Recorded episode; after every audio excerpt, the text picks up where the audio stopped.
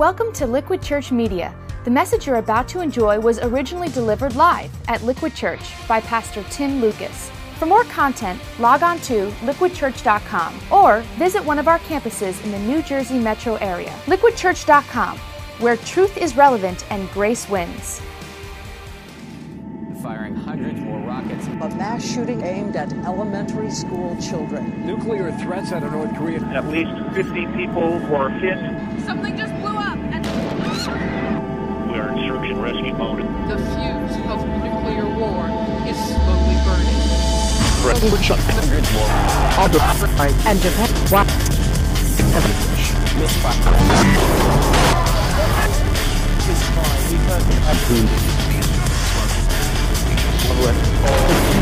KMG. The North Korea U.S. Korean military Widespread threatens war. At least an F4 tornado.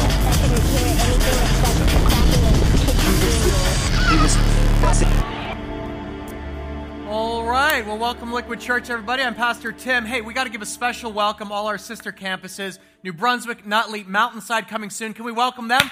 Glad you guys are with us today. Hey, thrilled you are here for our new series, Signs. We're talking about biblical prophecy in the end times.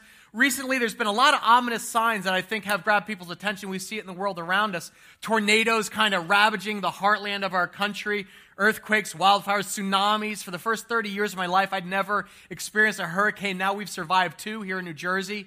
There's madness in the Middle East, nightly news, Iraq, Iran, Afghanistan. Civil war right now in Syria, the threat of genocide, bombings in Boston brought the threat of terror much closer to home this spring. And there's this growing fear that this is like now the new normal in this culture of fear and paranoia that we are living in. And, and I don't know what these signs mean to you when you watch the news or, or, or wherever you get your news. Most of you probably read it online. Those of you who are uh, in their 20s, this is called a newspaper. Some of us uh, read this, okay? Um, for, for some people, honestly, this is fascinating. You're like, oh, I can't wait to get dig into this. And others, it's it's more fear inducing because you're like, is this just history repeating, or is this the end times, the last days? Some people feel fear, and you know what? That's understandable. In 1966, Robert Kennedy, who was a state senator at the time, he said, like it or not, we live in interesting times. They are times of danger and uncertainty. When I look back over the last decade, I think that that is certainly true. I want you to think about the last 12 years since 9 11 launched us into a global war on terror. Um, we were unfamiliar with terms like jihad, bin Laden, IEDs, Abu Ghraib. Now we talk daily about, you know, predator drones and data surveillance. That's just natural now for us. Our nation, since that time, has endured two war, wars in the Middle East one in Afghanistan, the other Iraq. 4,000 lives lost, billions spent, a lot of blood and treasure poured into those sands. And yet, the climate in the Middle East seems more tenuous than ever. The Arab Spring in Egypt and Libya in 2010 saw dictators like Mubarak and Gaddafi forced from power. And you remember in Tahrir Square, like hopes for freedom ran very strong, that like true reform was underway. But the truth is, the elevator dropped straight into the mosque. And radical Islamic hardliners now are threatening any hopes for legitimate democracy and peace. In Syria, the accusations right now are that they are committing genocide, using chemical weapons on their own people. Now, if you put man made conflicts aside, Mother Nature is kind of inflicting her own brand of destruction. In 2010, a 7.0 magnitude earthquake rocked Haiti, poorest nation in the Western Hemisphere. 220,000 people died in a single day. That's the largest humanitarian disaster of our generation. But it was one year later that a 2011 earthquake off the coast of Japan triggered a tsunami that uh, melted down the Fukushima nuclear plant, leaking radiation around Tokyo and the, in the environment. And we look at these things and we say, well, you know what? We've had earthquakes, but like this many? Tornadoes this intense? Natural disasters like this that we are experiencing in our life seem ominous because we, we give them these cute names like Katrina, or Irene, or Sandy. But we look at these things and they make us wonder why do they seem to be increasing in intensity, in their frequency? How about the economic signs of the times? The financial crisis five years ago triggered global recession, markets crashed, debt ballooned. We learned a new language of government bailouts, downgraded credit ratings, Occupy Wall Street. And as the American economy kind of recovers very slowly, Europe right now is just struggling um, with wage and welfare stagnation. Check this out. In Greece right now, the jobless rate for adults under 25 is 60%. 60% unemployment, okay? Italy, Spain, Western nations that were once stable are now teetering on insolvency. And in their wake, China has emerged as the world's largest economic superpower with a military to back it up. Tensions between North Korea and South Korea stand on a knife's edge as our attention turns east from the fading west. And in the midst of all this, our own social fabric here at home shows signs of, of, of fraying. The massacre at the schoolhouse in Newtown, Connecticut reflects the violence growing like an epidemic in our culture. Gun violence is on the rise. Mass shootings at Virginia Tech, Colorado, Sandy Hook, Santa Monica two days ago. Terror is now homegrown, reflecting a culture that has grown very dark, very materialistic, and decadent over the last couple of decades. We live in interesting times, times of danger and uncertainty. These tectonic shifts in politics and economics and ideologies, it's enough to make anyone shake their head and ask, what do these signs mean? Are we living in the last days? Is history coming to this kind of climactic end? That was the very question that 2,000 years ago, the followers of Jesus Christ asked him directly. In the Gospel of Matthew, it's very interesting, in the New Testament, Jesus told his followers that hard times, persecution was coming, and they were scared. And here's what they said They said, Tell us, Jesus, what will be the sign of your coming and of the end of the age? Did you think the same thing when you saw the tornadoes, you know, two weeks ago, and then the next week more tornadoes hit that? We asked the same question. The disciples were confused. They were scared by Jesus' predictions about hard times ahead. And here's what Jesus answered He said, Watch out that nobody deceives you. You will hear of, let's say this together, ready? Wars and rumors of wars, but see to it that you are not alarmed. Such things must happen, but the end is still to come. In other words, Jesus was like, there's an inevitability to what you're witnessing today in your lifetime. But it's more than just history repeating. Rather, you are witnessing the unveiling of God's sovereign plan for all of human history. And Jesus said, You will see unmistakable signs. Nation will rise against nation, kingdom against kingdom. There will be what? Famines and earthquakes in various places. Look at what Jesus spotlights. Are we seeing these things today? Wars and rumors of wars? Check. Nation against nation? Check. Famines? Check. Earthquakes? Check, check, check. And then Jesus throws this curveball. He says, All these are the beginning of what? Birth pains. In other words, you're not witnessing the end.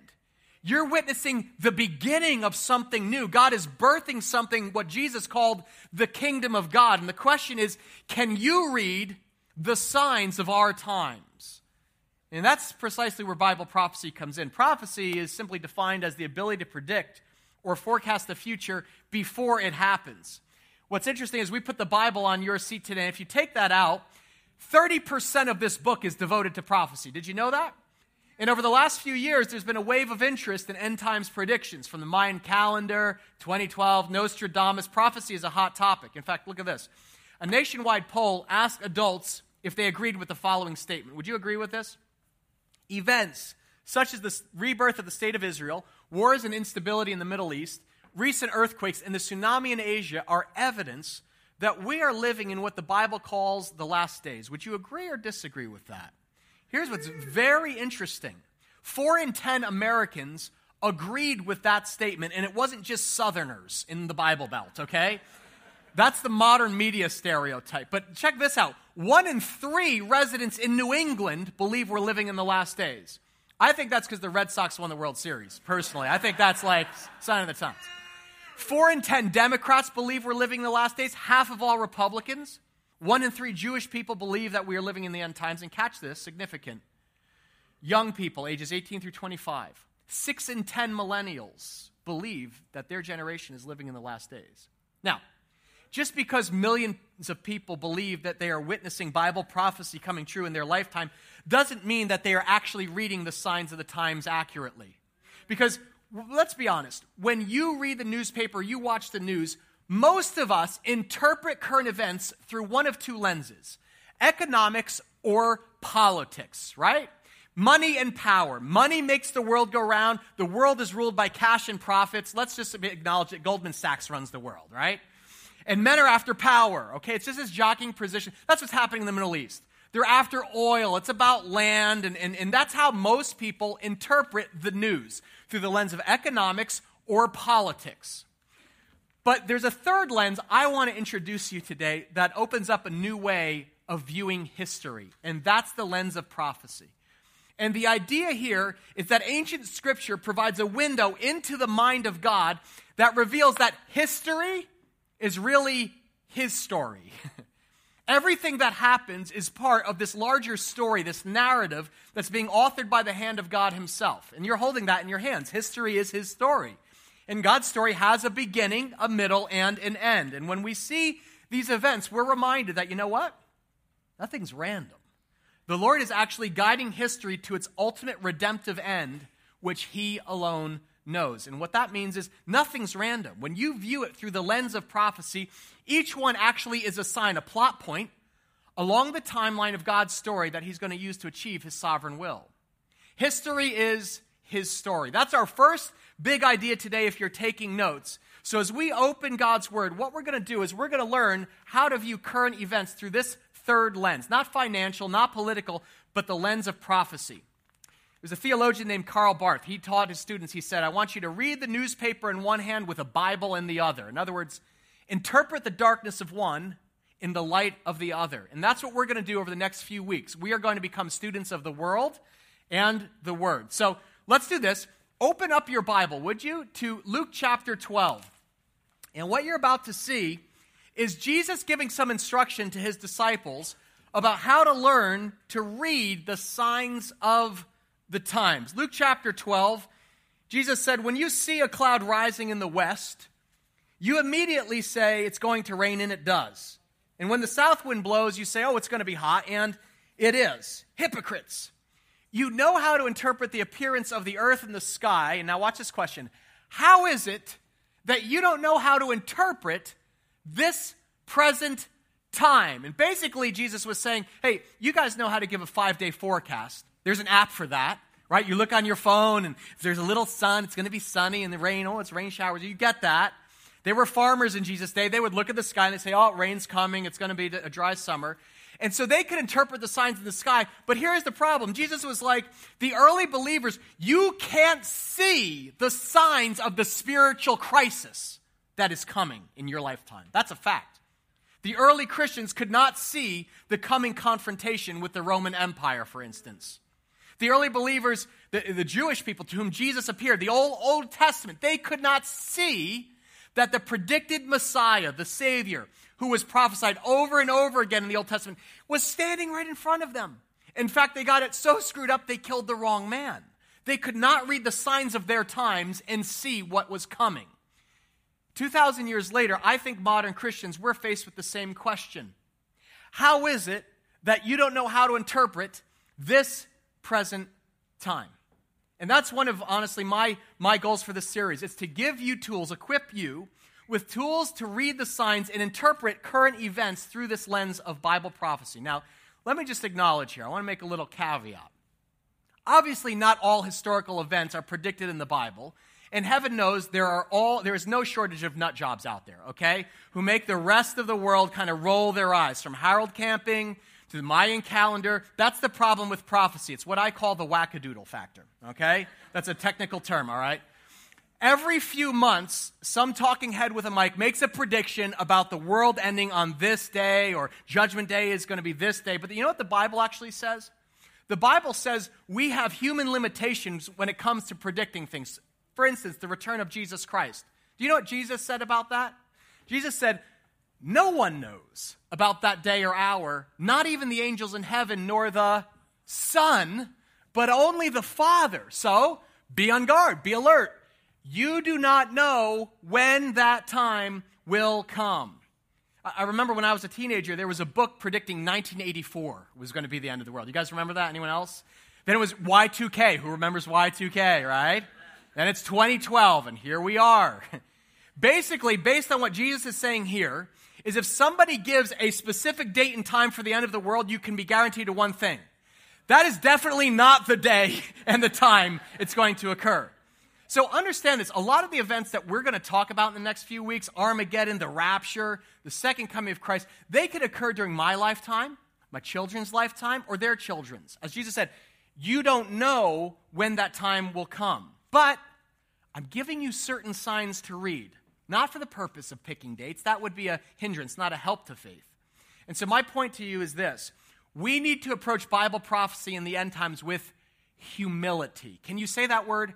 Humility. In other words, I'm not going to start telling you to get ready for, you know, December 12th this year. You know what's coming December 12th. It's 12, 12, 13. Something's going to happen. Like, you know, stockpile ammo, get canned peaches and everything. The, the goal of this series is not to bug you out with the Bible, okay? The goal of this series is to do what Jesus told his followers to do, and that is be on guard, be alert. You don't know when that time will come. Pay attention so you can learn to read the signs of history because history is his story. And we approach God's story with humility, but also with confidence because we know the author. We are actually part of the plot line, and we know how it ends. I've read the ending. Have you? Spoiler alert, all right? Let's do this. Let's take a quick moment to pray. I want to just introduce God's, or invite God's Spirit just kind of in our midst to teach us. So bow your heads, would you? Father, thank you for your word that says you haven't given us a spirit of fear, but of faith and of love and a sound mind. And so that's what I pray for right now, God. Would you just give us a sound mind and insight and wisdom as we examine your word in humility? We ask for the Holy Spirit to guide us into your truth. Uh, lead us not with the mind of man, but the mind of Christ and protect our hearts and minds as we understand our world in light of your word. In Jesus' name we pray. Everyone said? Amen. Amen. All right, all right. Here's how we're going to attack this. Today we're going to focus on basically one sign, probably the biggest super sign, and really involves a nation that is just a baby. If you turn your uh, attention to the side screens, let me show you on Google Map where this is located. Her total land mass is about the size of New Jersey, but the global impact of this tiny nation far outstrips her small size. And if you haven't guessed, Israel is the starting point for ancient prophecy, and it's the future staging ground for events that are going to impact your world. Israel is just over 60 years old. She's actually very young for a country, but she's hard to miss. She is featured in the nightly news more than any other nation than the United States, even. Now, why is that? To understand, you need to turn back the clock to 1948, when the United Nations recommended that British military depart Palestine. And on May 14th, 1948, at 4 o'clock in the afternoon, Israeli Prime Minister David Ben Gurion, that's him, stepping to the microphone in Tel Aviv, he announced Israel's independence with these historic words. He said, By virtue of our natural and historic right, and on the strength of the resolution of the United Nations, we hereby declare the establishment of the State of Israel. In other words, a nation was born, or should I say, born again. And that new state took the star of King David as its national symbol. And on that pivotal day in human history, May 14th, 1948, God's prophetic timeline began ticking. 6,000 miles away here in America, President Harry Truman sat in our Oval Office, and he was the first head of state to officially recognize Israel with these words. He said, The government has been informed that a Jewish state has been proclaimed in Palestine the United States recognized the provisional government as de facto authority of the new state of Israel. Happy birthday. The very next day, Israel was attacked from every side by Arab states hostile to the newborn nation. One day old, attacked from every side. But miraculously, she survived and she grew. And here today, 60 years later, she stands at the geopolitical center of the world, surrounded by hostile neighbors Syria, Lebanon, terrorist groups like Hezbollah, Hamas. And you and I have to wonder how does a tiny nation the size of New Jersey, six million Jews in all, how does a fledgling country like that make world headlines and survive like this? Answer because according to prophecy, Israel is not just the ancient starting point for prophecy, it will be the future staging ground for all events that prophecy culminate in in our world. And the reality is, guys, I want to show you today in Genesis how this begins before we tear into Revelation. So, would you flip in your Bible to Genesis chapter 12? Genesis means origins, it means beginnings, and I want to show you the beginning of prophecy.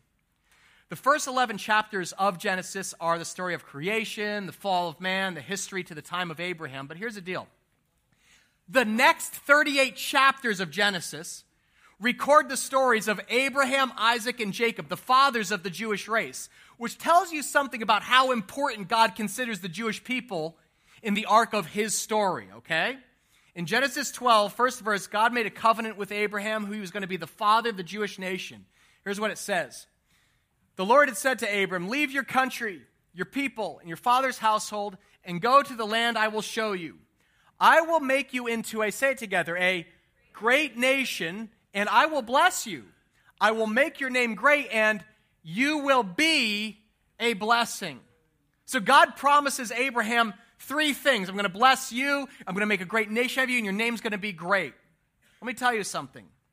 On 1948, there were 650,000 Jews who returned to Israel when the state was founded in 1948. And today, there are now over 6 million. This just happened in March, the first time that their count has ever exceeded the amount of people who were exterminated in the Holocaust. You know where the highest concentration of Jews are outside of Israel? The United States. 5.5 million, about 80% of them live here in the New York metro area.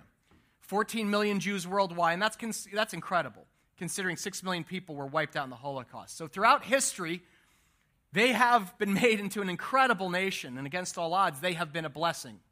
They've been a blessing to you, to me. The Jews have been a blessing, particularly to the Christian community. When you consider that without the Jews, we wouldn't have this, the Bible. The many of the 66 books of this Bible were written by Jewish authors. Without the Jews, there would be no Jesus. And without our Lord and Savior Jesus, who is a Jew, there would be no Christianity. So they have been a blessing to all peoples that far is far disproportionate to their tiny numbers. And finally, in Genesis 12:3, God said this, I will bless those who bless you, and whoever curses you, I will what? Curse. And all peoples on earth will be blessed through you. And we have seen that promise kept faithfully. After World War II, America became the de facto homeland for the Jewish people, and we have been blessed as a country as we have stood by Israel, supported her sovereignty, and safeguarded the religious freedoms of the Jewish people. On the flip side of the coin, I want you to think about the countries that have opposed Israel over the years Assyria, Babylon, the Roman Empire. They have been wiped off the map brutal regimes in Egypt, Pharaoh, modern Germany, Hitler, all have failed in their attempts to crush the Jewish people. So, in every way, God has fulfilled his ancient promise here to Abraham in Genesis 12. And yet, 4,000 years later, to this day, this issue of who controls the land of Israel is the most explosive issue in global politics. And that's because God's covenant here with Israel was unlike any other in human history. In Deuteronomy 7, listen what God declared. He said, The Lord your God has chosen you out of all the peoples on the face of the earth to be his people, his what? His treasured possession. God considers Israel his chosen people. And, and some have said, you know, how odd of God to choose the Jews. Like, of all the empires on earth, the Romans, the Italians, why would God hand select this tiny nation, Israel, who's kind of a perpetual underdog, to be his treasured possession? Answer it's certainly not their numbers, right? The Jewish people total represent less than two thirds of 1% of the whole world's population. It certainly isn't um, the Jews' spiritual sensitivity. Have you read the Old Testament? The Old Testament is the long and sorry record of how Israel rejected and abandoned God and rebelled against him. So, why did God choose the Jews? Answer because history is his story. And at the center of his story, he wanted a people who would represent his goodness to every nation and tribe on earth. And even when they weren't faithful, God would remain committed to them. And so he established a covenant with them. And the central sign of his covenant was the promise of land.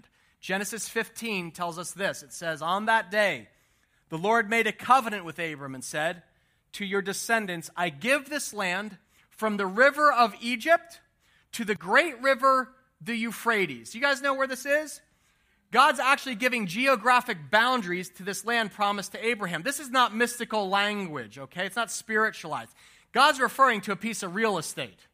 You could know that today. The geographic references are identifiable. The river of Egypt would actually be the valley by the Nile River, and the river Euphrates runs through modern day Iraq, okay? Now, watch this. If you look at Israel's modern boundaries, see it right there? It's just shaped like New Jersey, it's just a speck there. You'll see she does not currently possess all the land that God promised to her. In fact, biblically speaking, if Israel were to occupy the land promised here in Genesis 15, it would look like this.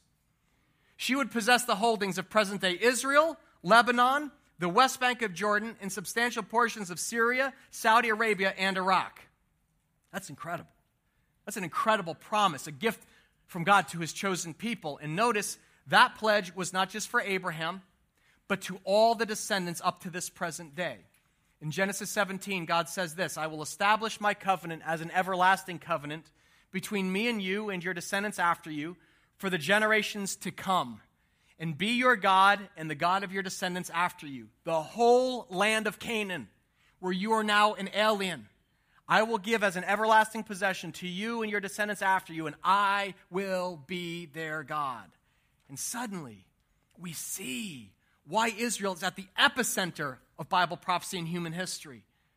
Millennia ago, God said, Israel, you will be the ancient starting point and the future staging ground for future generations. Unfortunately, you guys know how it has gone in history. Israel's rebellion against God kind of ruined everything. Her failure to be faithful, she ran after foreign gods in the Old Testament. It resulted in her being driven from the promised land. Year after year, Israel was scattered by foreign armies to the four corners of the earth. And this was part of the fulfillment of the warning God gave her that she ignored. Look in Deuteronomy 4.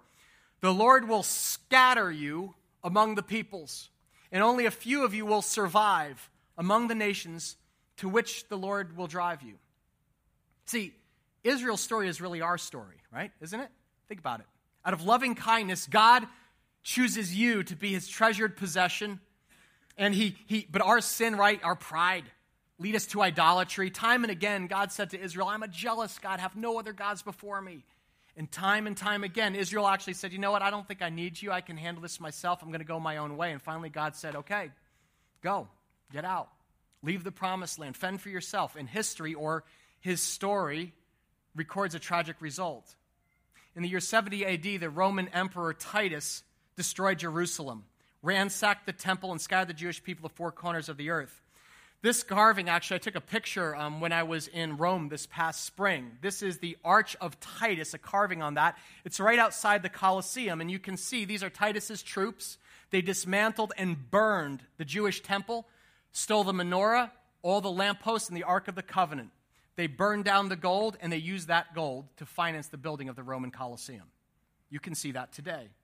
And they built it with the slave labor, the Jews. That's who built the Colosseum. For the next 1900 years, the Jewish people suffered, exiled from their homeland, stomped on by nation after nation. Two millennia, they have suffered greatly. Perhaps no more greatly than during the Holocaust in the 1940s, of which this clip is a reminder.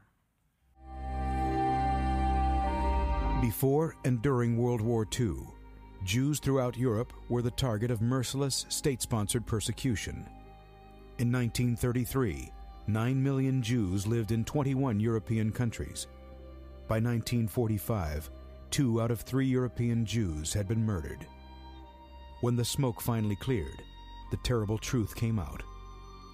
The Holocaust brought about the extermination of one third of the worldwide Jewish population at the time. Following the German invasion of the Soviet Union in 1941, mobile killing units following the German army began shooting massive numbers of Jews on the outskirts of conquered cities and towns. Seeking more efficient means to accomplish their obsession, the Nazis created a private and organized method of killing huge numbers of Jewish civilians. Extermination centers were established in Poland, Millions died in the ghettos and concentration camps through starvation, execution, brutality, and disease. Of the six million Jews murdered during the Second World War, more than half were exterminated in the Nazi death camps, and the names Treblinka, Auschwitz, and Dachau became synonymous with the horrors of the Holocaust.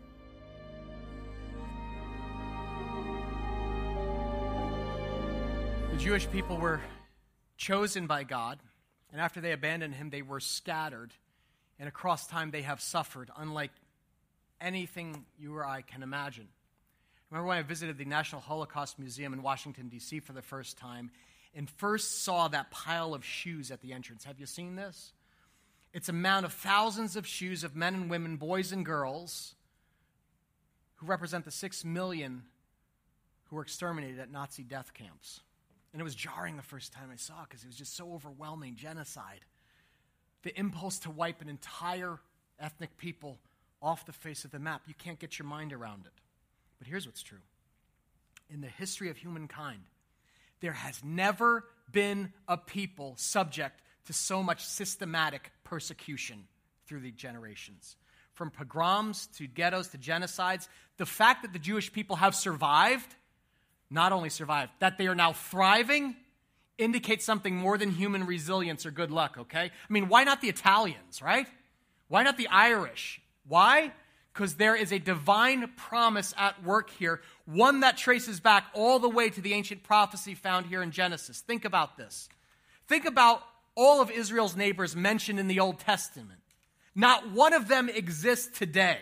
As Gary Frazier asked, he says this he goes, Have you ever met a Moabite? Do you know any Hittites? Can you find the postal code of a single Edomite? Yeah, I think it's Hoboken. No.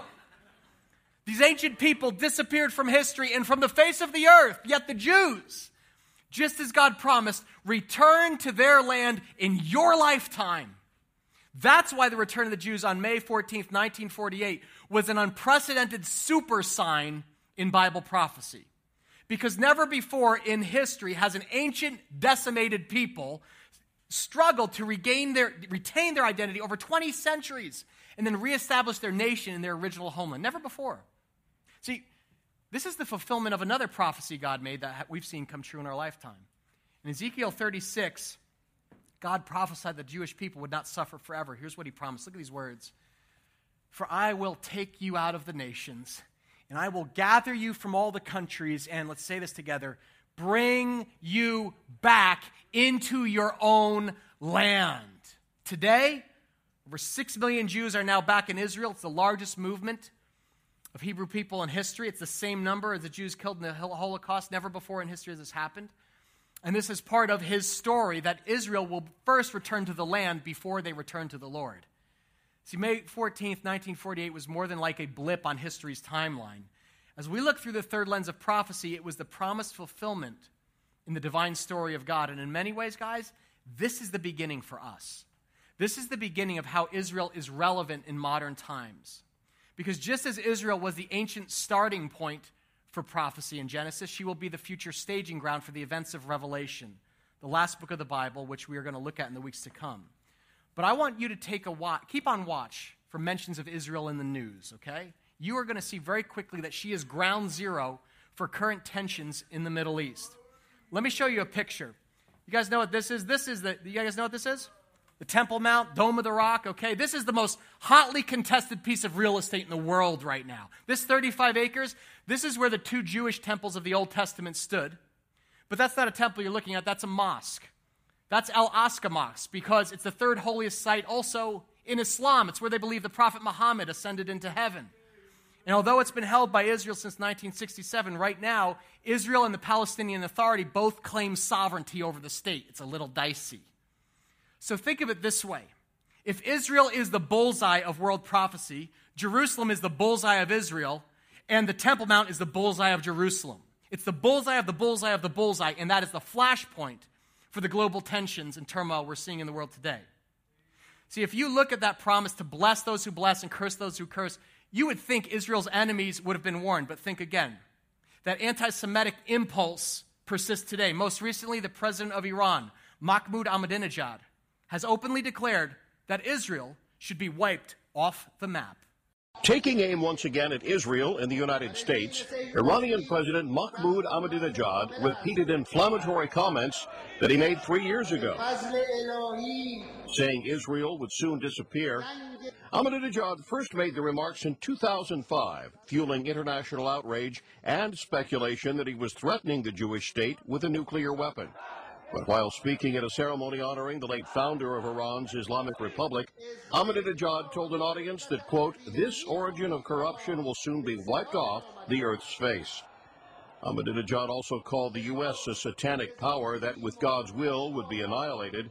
On Tuesday, Ahmadinejad arrived in Rome for a UN summit designed to help combat skyrocketing food prices worldwide. His attendance at the meeting was denounced by both Jewish leaders and a host of political and activist groups. Israel is considered the little Satan, and America is considered the great Satan. And not only has Ahmadinejad declared publicly that it, death to Israel, he has gone on record as denying the Holocaust ever happened. Okay? This is a global leader who has a platform at the United Nations. And all of this is set against a backdrop of, the, of Iran's pursuit of a nuclear weapon. This past September, in New York City, Israeli Prime Minister Benjamin Netanyahu appeared before the United Nations demanding a clear red line to stop Iran from getting a nuclear device. And this has become a matter of grave concern to our country. The United States, who stands with Israel, although we see that support now wavering a bit. We want to see peace in the Middle East. No one wants to see a regional war that destabilizes the entire globe. But, guys, this is where our future merges with ancient prophecy. Because the rebirth of the nation of Israel is a modern miracle and is a super sign on God's timeline. It is setting the table for future events, as you are going to see next week. It is just the beginning of the fulfillment of Ezekiel 36. I will take you out of the nations, I'll gather you from all the countries, and bring you back into your own land.